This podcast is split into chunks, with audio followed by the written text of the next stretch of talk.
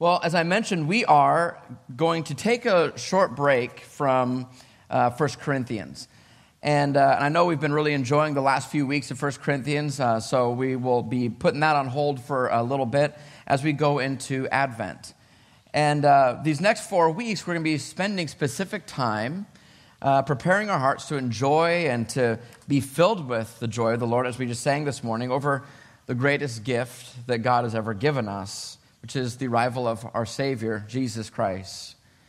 Often, however, during this time of Advent, though it is a time when we're supposed to be preparing our hearts, our perception of things often gets skewed, especially things like the good news, like the gospel. Those things get a little marred, a little blurred, maybe because we take for granted some of the many aspects that precede the good news. We forget about what leads up to the good news. And I'm not just talking about the bad news. I talk about that quite often, that in order to have good news, you have to have some kind of bad news. But I'm not even talking about that. I'm talking about a lot of things that we just take for granted that lead up to the point of the good news and the birth of Jesus. One thing, for instance, is just our existence. We think that our existence is kind of expected or normal. We kind of take it for granted that we exist as on a planet, as humans. We don't really think too much about that, where we came from and what the backdrop is, what the background is. We just kind of assume we've always existed. It's no big deal. What does that have to do with the gospel? What does that have to do with the having some kind of amazement towards the good news of Jesus Christ? What does creation and my existence have to do with the leading up to the birth of Jesus? But we assume too much, and we don't think deeply enough about some of these things that lead up to the birth of Christ. And so for Christians today, we can take the birth of Christ for granted. We can take creation for granted. Sometimes for Christmas, at worst, we treat Christmas like it's a time just to be around family or to exchange gifts or have an excuse just to buy ourselves something a little extra nice. And often this is the case, sadly. And maybe at best, we might treat it as just like the time to say happy birthday to Jesus, and that's about it. And sometimes that's the best we get out of it as far as just our minds being on Christ. We have a bad case of what I call gospel amnesia. We forget very quickly the events surrounding the coming of Jesus, what his life was all about, what his birth was for, and what led up to this miraculous and rather improbable event called the Advent of Jesus.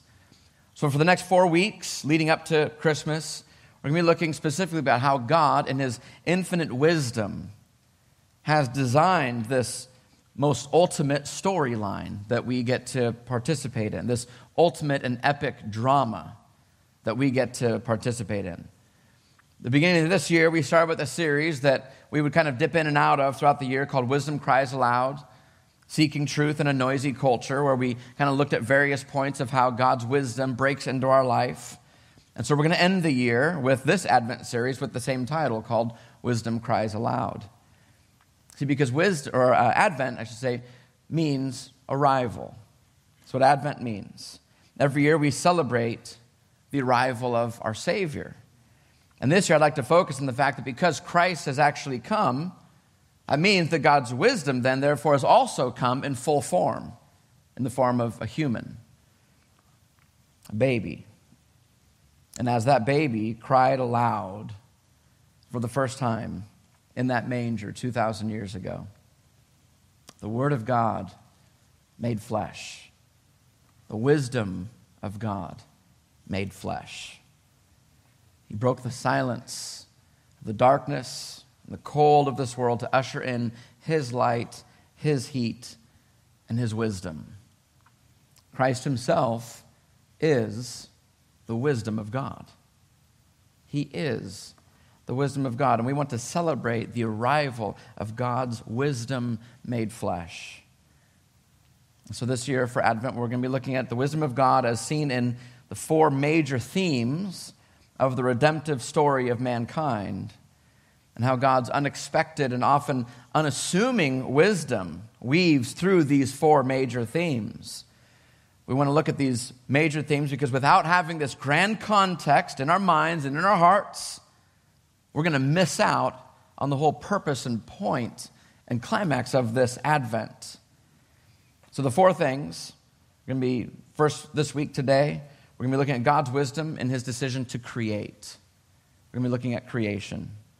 Next week, we're going to look at how his wisdom works through the fall of mankind, what the fall was all about, and how God's wisdom is actually weaved in and through the fall. The week after, we're going to be looking at how his foolishness, quote unquote, and his weakness are actually wisdom and strength, strong enough to create a solution for the problem. We're going to be looking at redemption. So creation, fall, redemption. And then the last week, we're going to be looking at how his wisdom ultimately brings us to a place of eternal glory, bliss, and unending worship, perfection, and joy. So we'll be looking at the restoration. So creation, the fall, redemption, and restoration. And then finally that night, on that last Sunday, on the evening, December 23rd, with anticipation, we're going to be celebrating the arrival of this wisdom made flesh, the wise plan of God. So as we look today at creation, there's so many different verses in God's word about creation. And before we pray and ask the Lord just to lead us in his word today, I want to bring up just a few before we look at the one that really stuck out to me that I wanted to focus in on today. But when it comes to creation, there's a handful of these. Genesis 1:1, obviously. In the beginning, God created the heavens and the earth. The earth was formless and empty. Darkness was over the surface of the deep, and the Spirit of God was hovering over the waters. Jeremiah 32:17. Sovereign Lord, you've made the heavens and the earth by your great power and outstretched arm. Nothing is too hard for you. Romans 11:36. For from him and through him and for him are all things. To him be the glory forever. Isaiah 40:28. Do you not know, have you not heard? The Lord is the everlasting God, the creator of the ends of the earth. He will not grow tired or weary, and his understanding no one can fathom. Or Psalm 90:2, before the mountains were born, or you brought forth the whole world, from everlasting to everlasting, you are God. Or Psalm 33:6, by the word of the Lord the heavens were made, their starry host by the breath of his mouth. But I want to focus on one particular verse, though there are so many. But this one has a phrase, one phrase that we would expect to see and one that we would not expect to see necessarily. This is Jeremiah 10:12. It says, it is he who made the earth by his power, who established the world by his wisdom, and by his understanding stretched out the heavens. I'd like to pray as we think through that verse and look at God's wisdom and his plan for creation and for the redemption of mankind. Father in heaven, it is you that has made the earth. By your power and by your wisdom, you've done this incredible work. But God, we often take for granted our own existence, the existence of this universe. We think that it's just always been, always will be. It's just kind of normal. We don't think about how we came about, why we came about, and how that actually illuminates the advent of Christ so much more. When we fit and fix the advent of Christ in this huge narrative of creation, and then the fall, the redemption and the restoration, all of a sudden, it makes the Advent, it makes Christmas and the celebration of the birth of Christ so much more meaningful, deep and rich, awe-inspiring, worship-filled. So Holy Spirit, lead us into this truth today. Help us. Help us to prepare as we sing every Christmas. Help us to prepare room in our hearts, in our minds, in our lives, in our schedules, in our conversations with family and friends around this time of year. Help us make room for your Son. We love you and we thank you, and it's in Jesus' name we pray. Amen. So Jeremiah 10:12, it is he who made the earth by his power, who established the world by his wisdom, and by his understanding stretched out the heavens. We know that God created everything by his power. We talk often of that, and we kind of think that. Obviously, we know God is so powerful, he can create all these things. That's kind of a common theme when it comes to creation. So we take that one, we assume that one. That's why I said there's one phrase that we would expect, the phrase here that says he made the earth by his power. We expect that kind of language when talking about creation. But there's another phrase in here that we wouldn't quite expect maybe when it comes to creation, describing creation. It says there in 10:12, who established the world by his wisdom. Again, not just his knowledge, like, oh, I know how to build a planet, right? We know he's smart enough to do it, but his wisdom. In his wisdom, he created. What was wise about him establishing the world? How does creation put his wisdom on display? I get how it puts his power on display. I get how it puts his knowledge on display. But how does it put his wisdom on display? Because let's face it, if you built something epic, and then on the last day you built it, or the next day it broke, because isn't that what happened? He creates this epic universe, and then the pinnacle of his creation, human beings, we break the whole thing. So if you want to put your wisdom on display and you create this amazing thing, and all of a sudden it breaks, wouldn't that actually seem to be putting his foolishness on display? Wow, nice creation. Us simpletons broke the whole thing. I mean, when you think about any time you do some massive project at home, or you have some great grand idea, and when it breaks, people don't look at you and go, man, you're so wise. They look at you and they, how foolish was that? I think of a few things just in our kind of pop culture history, some big events, big things that failed, sound like a great idea that ended up being a total disaster. I think of Crystal Pepsi, for instance. What a great idea Crystal Pepsi was. Let's make a soda, a cola, that's clear. Everyone loved it at first, then eventually it tanked. They put $150 million into that ad campaign. Foolishness. It broke. I don't know if you knew about this one, but Coors at one point actually wanted to get into the sparkling water business, and they made Coors sparkling water. I'm thinking, isn't that just called Coors Light? I mean, that's all it is, right? But it was foolishness. Everyone kind of looked, and everyone kind of shook their head and like, that is a terrible idea. Coors, just don't get in the water game. And so we see those kinds of things that happen, and you know, we do all kinds of things. You know, we plan epic times with our family, whatever, and then they end up just a bust, and we look like fools. And so I'm thinking here, when it comes to God and this great creation, he was doing so good up until day 6. If he wouldn't have just made people, this whole place would be sweet. Right? But he goes that extra distance and he creates people and the whole thing breaks. How does this put on display God's wisdom? I don't quite understand that as I first think about that phrase. So let's look. You can follow along here in your notes. Just looking at creation itself. And we look at this first chapter, so to speak, of these 4 chapters that we're going to be looking at the next 4 weeks. So God's decision to create. First of all, it's important for us to understand that it has not always been. Creation has not always been. Hebrews 11, verse 3 says, by faith we understand that the universe was created by the word of God, so that what is seen was not made out of things that are visible. So at some point there was nothing. There wasn't just a bunch of building blocks that existed. And he's like, oh, I'm going to go over here. I'm going to take these things and put these things together. No, he created something and everything out of nothing. At one point, there was just nothing. We assume our existence, but we should not. There was a time in history when there was absolutely nothing. There wasn't even outer space. There weren't gases in the atmosphere. There was nothing except God. Only God. And guess what, church? When it was nothing and just God, it was very good.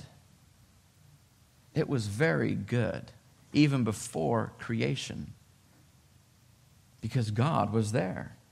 Nothing was lacking when there was nothing except for God. There was no lack. Nothing was bad. It was very good. The triune God existed, Father, Son, and Spirit, with perfect and complete love, fulfillment, joy, satisfaction, and enjoyment of each other. But he took from nothing and created something, but it was not always this way. Secondly, God created by his own will, by his own desire. There was nothing that was needed. This was not necessary because, as I said, everything was very good. There was no lack. He was not forced or obligated. He wasn't empty feeling. He wasn't lonely. He had perfect fellowship, Father, Son, and Holy Spirit, perfect joy, satisfaction, relationally. Revelation chapter 4, verse 11 says, "Worthy are you, O Lord and God, to receive glory and honor and power, for you created all things, and by your will they existed and were created." You created all things, and by your will, by God's will and desire, these things existed and were created. To think that somehow God needed this creation or was lonely or bored or something would be to say that somehow God was incomplete without his creation. Something was missing in his heart. But if God was incomplete, well, he would not be God. Only a true God must be complete and whole in himself for him to be a true God. Any God who lacks is not a God by definition. For God to be God, it would necessitate that he was perfect and also complete, not dependent on anything, not dependent on anything for his own completion, his own happiness, his own satisfaction, or his own wholeness. He's unchangeable, meaning that nothing can be actually added to him to improve upon him. He didn't create and say, "Oh, I feel so more complete now. I've improved somehow my own existence." And also nothing can be taken away from him to make him any less or different than who he is. He is unchangeable. So he did this. He created by his own will. Not any kind of compulsion, not any out of any lack or need for dependence. Only because he wanted to. Thirdly, he transcends his creation, but is also immanent. I'll define these terms for you, but we see this again in Genesis chapter 1, that God existed before creation. So we know that means that he transcends creation, meaning he is above and outside of creation, not dependent on creation. He's not in creation in the sense of what we might call pantheism, where God is in all things, but he is outside of creation, so he transcends creation. He's above and outside, independent of his creation. But at the same time, he's also not simply a God who's powerful enough to create and then sits above and outside of his creation and just kind of observes. That's what we would call deism, where God created, kind of spun the top and just let it go on its way, just step back and just see how long it can go. That's not what's happening. That would be a God who is transcendent, but not a God who is immanent in his creation. He's also one who is actively involved in and within his creation. And that's called his immanence. Not to be confused with imminence, which is another word which means, or something that's imminent, meaning it's going to happen. There's a different word. There's an A in it, not an I, so it's different than the word you might be more familiar with. Ephesians 4:6 says there is one God and Father of all, who is over all and through all and in all. So he is outside of his creation, above his creation, but also personally and intimately involved from within. A.W. Tozer says it this way: God is transcendent, that is, far above and independent of his creation, but he is also immanent, very much involved in that creation. He is over all, through all, and in all. What a mighty God we serve. So though God is immanent and deeply involved among his creation, he's also distinct and above and beyond his creation. Now, a true God must be, as I mentioned, he must be transcendent, must be totally independent of creation for him to be a true God. And this would mean that a true God could also not be a God who could be found. A true God, if he's a true God, if he's truly above and outside his creation, he is a God who could not be found if he's a true God. No one on earth can just go find God, because God is a God who needs to be revealed, because he's above and outside of his creation. His thoughts are above our thoughts. His ways are above our ways. He transcends creation. So Here's an example I would give. If you and I were just sitting out in a desert somewhere, and I said, look, I've got a task for you. I want you to go tell me who God is. I want you to go find God. And the first thing I want you to tell me is the most basic thing about any kind of meeting of a person. I want you to come back. You've got 3 months to do it. I want you to come back and tell me his name. What would you do? You'd go and you'd look under rocks and you'd look at the sky. And maybe you could figure out a few things about God. I think he's a creator. But you can't even figure out the most basic identification of a God, his name.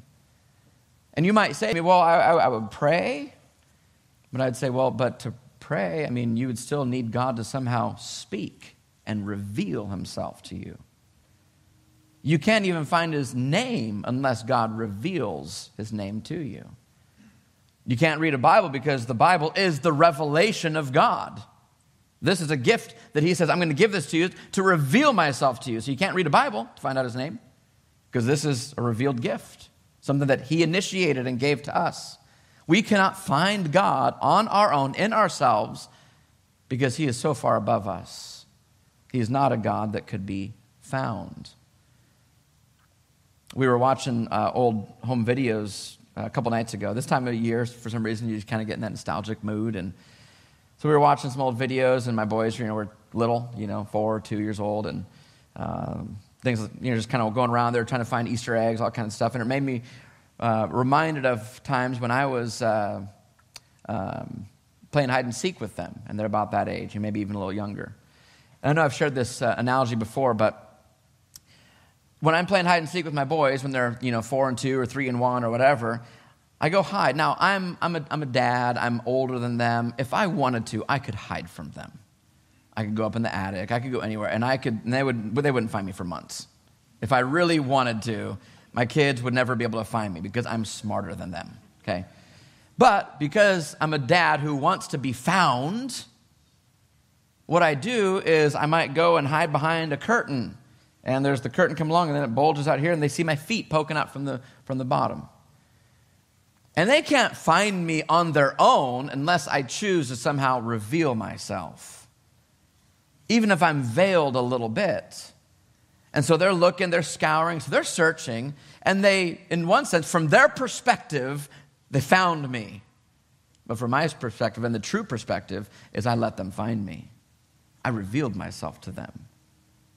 And so though you and I, we have these experiences in our life, for me it was 21 years ago when I found Jesus. And I really found him, but I know I didn't really find him. He found me. He revealed himself to me. He opened my eyes so I could see him. Because if it wasn't for that, I would just be searching the whole earth for God. Never would find him because he transcends his creation. He's above me. He's smarter than me. Unless he reveals himself to me by his mercy and grace and because of his love towards me, then I would never find him. I'd be lost forever. But we serve a God who is both transcendent above creation, but also is immanent in creation and desires to reveal himself to us so that we can know him and so that we could be saved. So this glorious, unfindable God yet has chosen actually to be a God who can be found. Because let's face it, if he could be found by simple human beings like us, he would be a pretty terrible God. Right? Like if I tried really hard to hide from my kids and they could actually find me, I'd be the worst hide and seek guy ever. Right? So this God, so glorious and above all things, transcendent above creation, unfindable, yet chooses to be found, chooses to let us find him, a God who desires to make himself known because we can't do it on our own. He must reveal himself. Romans chapter 1, 19 and 20 says, for what can be known about God is plain to them, speaking of unbelievers here, because God has shown it to them, for his invisible attributes. So God's invisible. We can't find him. But his invisible attributes, namely his eternal power and divine nature, have been clearly perceived ever since the creation of the world. So even in creation is when he first reveals something about himself. Creation was the first act of his revelation of who he is, showing the world who he is. He revealed that he exists by creating us by creating this world, revealed himself, kind of pulled the curtain back and said, look, I exist.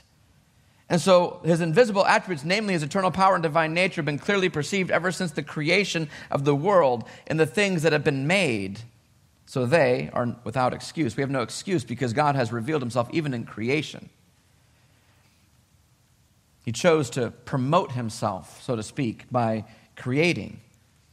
He wanted to reveal himself and let the world know that he existed. So he created a world so that this world could know that he existed.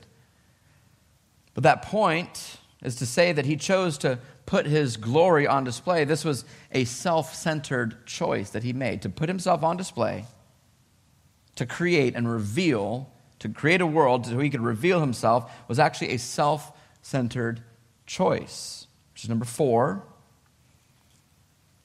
that he is actually selfless in his self-centeredness. Can probably cause some pause for us to hear God being described as self-centered. That makes sense because we know it's wrong for us to be self-centered. It's sinful for us to be self-centered. But we're sinners. We're sinners, and so it's wrong for us to be self-centered. We're not the God of the universe. So it's wrong for us to be self-centered. And so, though it would make sense for God, who is the God of the universe, the maker of heavens and earth, the epitome of glory, it would make sense for him to be self-centered. And it would make sense for it to be good for him to be self-centered. I mean, church, think about this for a second. Is there anything else that you can think of that you would rather have God center his whole existence around? Is there anything that you would say, God, I wish you totally just revolved around this thing or that thing. I wish you revolved around me. I mean, that's what we really want. But we know that's wrong. We know that's bad. There is nothing else that we should possibly want God to center his whole existence around, his whole plan, his own purpose, other than himself. So it's actually a good thing for God to be self-centered. Do we say all the time, we want to be God-centered, Jesus-centered, gospel-centered? Don't we want him to be God-centered? If we say we want to be God-centered, why would we not want him to be God-centered? We want him to be God-centered. We're glad that he is God-centered. It's actually good news for us that God is self-centered. It's really, really good news for us that God is self-centered. Here's an example I might give. You think of any artist that you like, any director that you like, any author you like. And those different artists, they sit in their bedroom and they write their works. And they compose their music, and it would be a tragedy if they didn't want to self-promote themselves and somehow get their work out there. To have some of Beethoven or Mozart's greatest works just stay in their bedroom and never see the light of day, to have it just be confined would be a terrible thing. It would be a terrible thing to have some of these things just locked up somewhere where we cannot enjoy these things. Now, God was perfectly glorious in his own self-existence. These people, those authors, those musicians, are geniuses no matter if anyone knows it or not. Is that right? I mean, if you write some of the things these people wrote, some of these screenplays and stories and novels, they're geniuses. They're geniuses no matter what. Doesn't matter if we know about their work or not. They're still genius. God was perfectly glorious, perfectly complete, perfectly holy, perfectly loving in his self-existence, had perfect union with the Father, Son, Holy Spirit between the three. No sin, no mess, no death, just like the genius artist cooped up in his bedroom creating masterpieces. And they're there enjoying their own selves. God is enjoying himself, and it is very good. And like an artist, if you could suspend reality for a second and strip the ego from the human artist, if an artist knew that by making his creation known, whether it's a book or a song or a movie, and he knew that it could bring great joy and blessing to the world, wouldn't you want that artist to get published? You would want that. If you knew that his work would actually bless the world, you would want that. Now, again, I know that humans have their egos, so self-promotion is not totally pure with humans. But you would want an artist to be self-promoting and, so to speak, artist-centered, self-centered, because you know that their work can actually bless all of us. You would want them to be that way. Or imagine sitting in a basement as some guy sitting at home in his basement, and he found the cure for cancer, found the cure for AIDS. Wouldn't you want him to become self-promoting and to climb and clamor for fame so that he can let the world know what he has found? You would want that. You would want that man to come out of his basement and share with the world. You won't want him to be self-promoting. See, if God is focused on displaying his own glory, if his greatest desire is to make his glory known, that's good news for any recipient of that glory. If we know we've been blessed by songs and different music and movies and different things that other doctors and scientists have found out, then we should know that God being self-promoting of his glory is good news for us. He doesn't want us to be centered upon ourselves, nor to seek happiness or joy in our own strength, our own abilities. He actually knows the greatest joy that anything could possibly actually have is to actually be able to behold the beauty, the glory, the might, the majesty, the awesome revelation of God Almighty. Everything else he knows is going to disappoint. John Piper says it this way. I love this. To make people just simply feel good about themselves when they're actually made to feel good about seeing God is like taking someone to the highest mountain peaks of the Swiss Alps and locking them in a room full of mirrors. How disappointing would that be? If I told you I'm going to take you to the top of the Swiss Alps, it's going to be this breathtaking view. We get there, and I put you in a room full of mirrors. You just look at yourself. But isn't that what we do?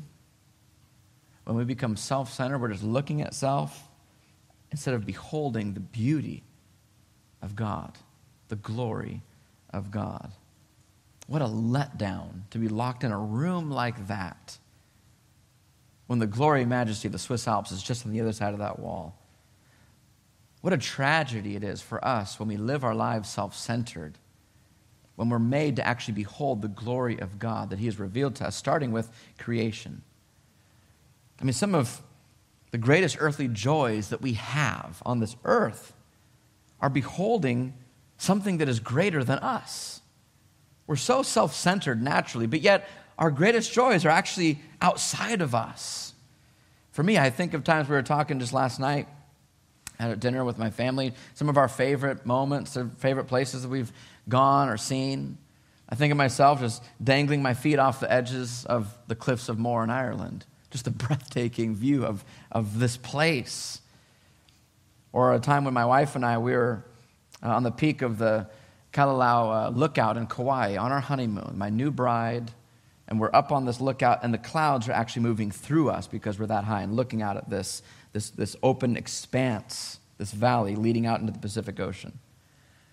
Or for me, it's maybe 5 minutes before touchdown in Africa, looking out at the African plain, just this continent that I love, seeing that. Or flying past Mount Kilimanjaro and just seeing it in the distance, one of the highest mountains in the world.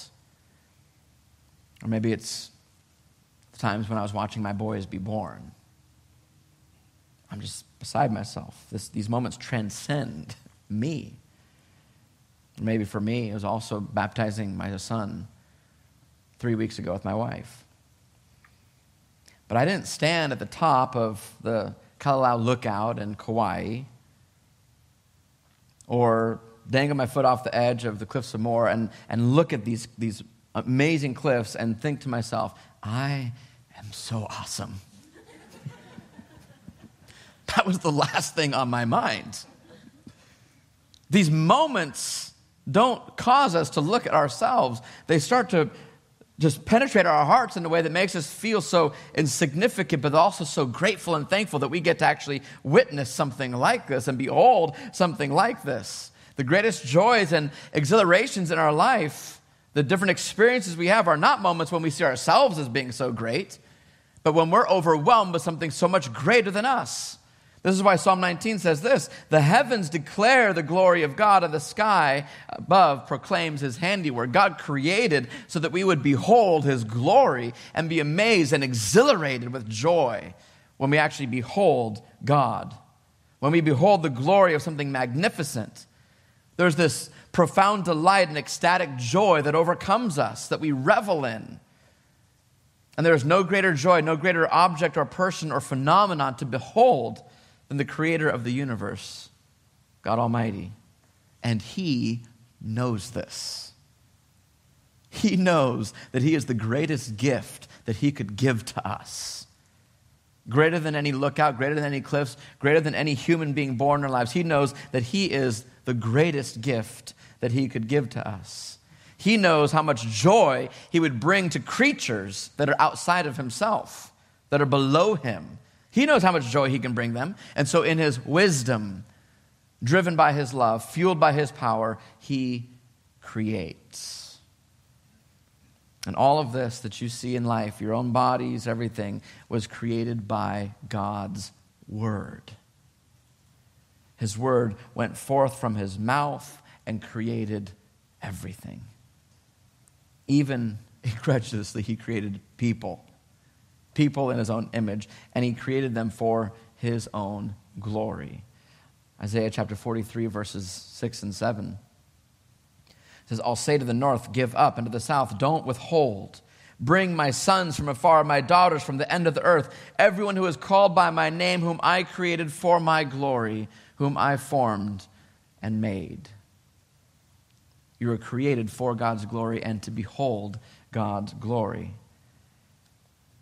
But through creation, just general creation, we could really only see the effects and the products of his wisdom. We can behold his creation and see shadows and hints of his greatness. You know he's a creator. You know he's pretty smart. But even all of this was still unsatisfactory to God. He desired to be among us. Not just create for us and step back and hope we like just the hint of his glory, the hint of awe and wonder over a lookout or a cliff. That wasn't enough. He wanted to be among us, to not just have this be a one-way street where he knows our innermost beings and he knows us intimately, as it says in Psalm 139, but we know little of him, just some basics, being a creator. He wanted more than that. He desired more than that. He wanted it to be so that we can not just know his creation and the products that he makes, but that we could actually know him. That was his ultimate desire. And so his eternal word that created all things, his words that come from his very thoughts, his words that come from his very desires, from his heart, from his own mind, his word that comes from his being, his word that comes from his nature, he caused that very word to become visible, but not as a tablet of laws, not as a pillar of smoke or a burning bush, but as one of us, his own word, his desires, his heart, his thoughts became flesh, living, breathing, talking, crying as a baby crying out, calling out aloud in the darkness of the night, in the cold and dark of the world. A baby 2,000 years ago cried aloud, shouting forth the arrival of God's wisdom made flesh, God's plan in human form, God's desire to be known now is alive on the earth, so that we might know him and behold his glory and be filled with joy and awestruck wonder as we look upon the face of God. And because he's not only a transcendent God who's above all things, but because he's also an immanent God who's deeply involved in his creation, it shouldn't surprise us then to find out that even as this very word created all things, this very word didn't just leave us here, but this very word also upholds all things. In Hebrews chapter 1, verse 3, says that he, this wisdom made flesh, this baby, he is the radiance of the glory of God and the exact imprint, the exact revelation of his nature. And he, this wisdom made flesh, upholds the universe by the word of his power. And after making purification for sins, he sat down at the right hand of the Majesty on high. Church, it's an incredible story, isn't it? That God, in his wisdom, created all things so that he could reveal himself to people who are outside of him, below him, less than him. But he did this as part of his wise plan to reveal his glory to us so that we could seek him and find him and savor him, be amazed by him, be overwhelmed and overcome by him, be exhilarated by him, be filled with joy over him. But the story doesn't end here. It deepens. And it gets dark. And it would even seem that God's wisdom fails. But as we unfold the story over the next 4 weeks, we're going to see God's wisdom working even through the fall of creation. Though it seems as though the word of God failed, it seems as though his wisdom failed or had fault in it, we're going to see that God's wisdom is threaded through even the fall of humanity and the entering of sin into the world. And we're going to see over the course of these 4 weeks, God's wisdom working through this whole story, the story of the redemption of mankind, why it happens, and why this advent of the wisdom of God made flesh is so important for us. Something to celebrate, something to be in awe of, something that we should prepare our hearts and make room for as we lead into this season. We'll see how this ultimate display of his glory brings about the joy of his creation. So I'd like to pray now, and I want to just ask the Lord to help us these next few weeks. That in the hustle and bustle of everything, shopping and making lists and planning get-togethers, and none of these things are bad in themselves. And I think much of these things God actually takes a lot of joy in, seeing us get together with family, being generous towards each other. These things aren't the evil side of Christmas. They can be, but they're not necessarily when we do these things begrudgingly or selfishly or whatever. But as we do all those things, we want to have God be the center of this. We need to make Christ the center of this. We want to go into this season just filled with awe and wonder. That just the name of Jesus, the image of seeing him being born, thinking about him being born, crying aloud, having the wisdom of God cry aloud in such a real way through the cries of that baby. That would overwhelm us, that would fuel us and drive us, and not just into this season, but beyond. But I hope that as we go through these 4 weeks, we will have a very worship-filled and awe-inspired Christmas. So let's pray.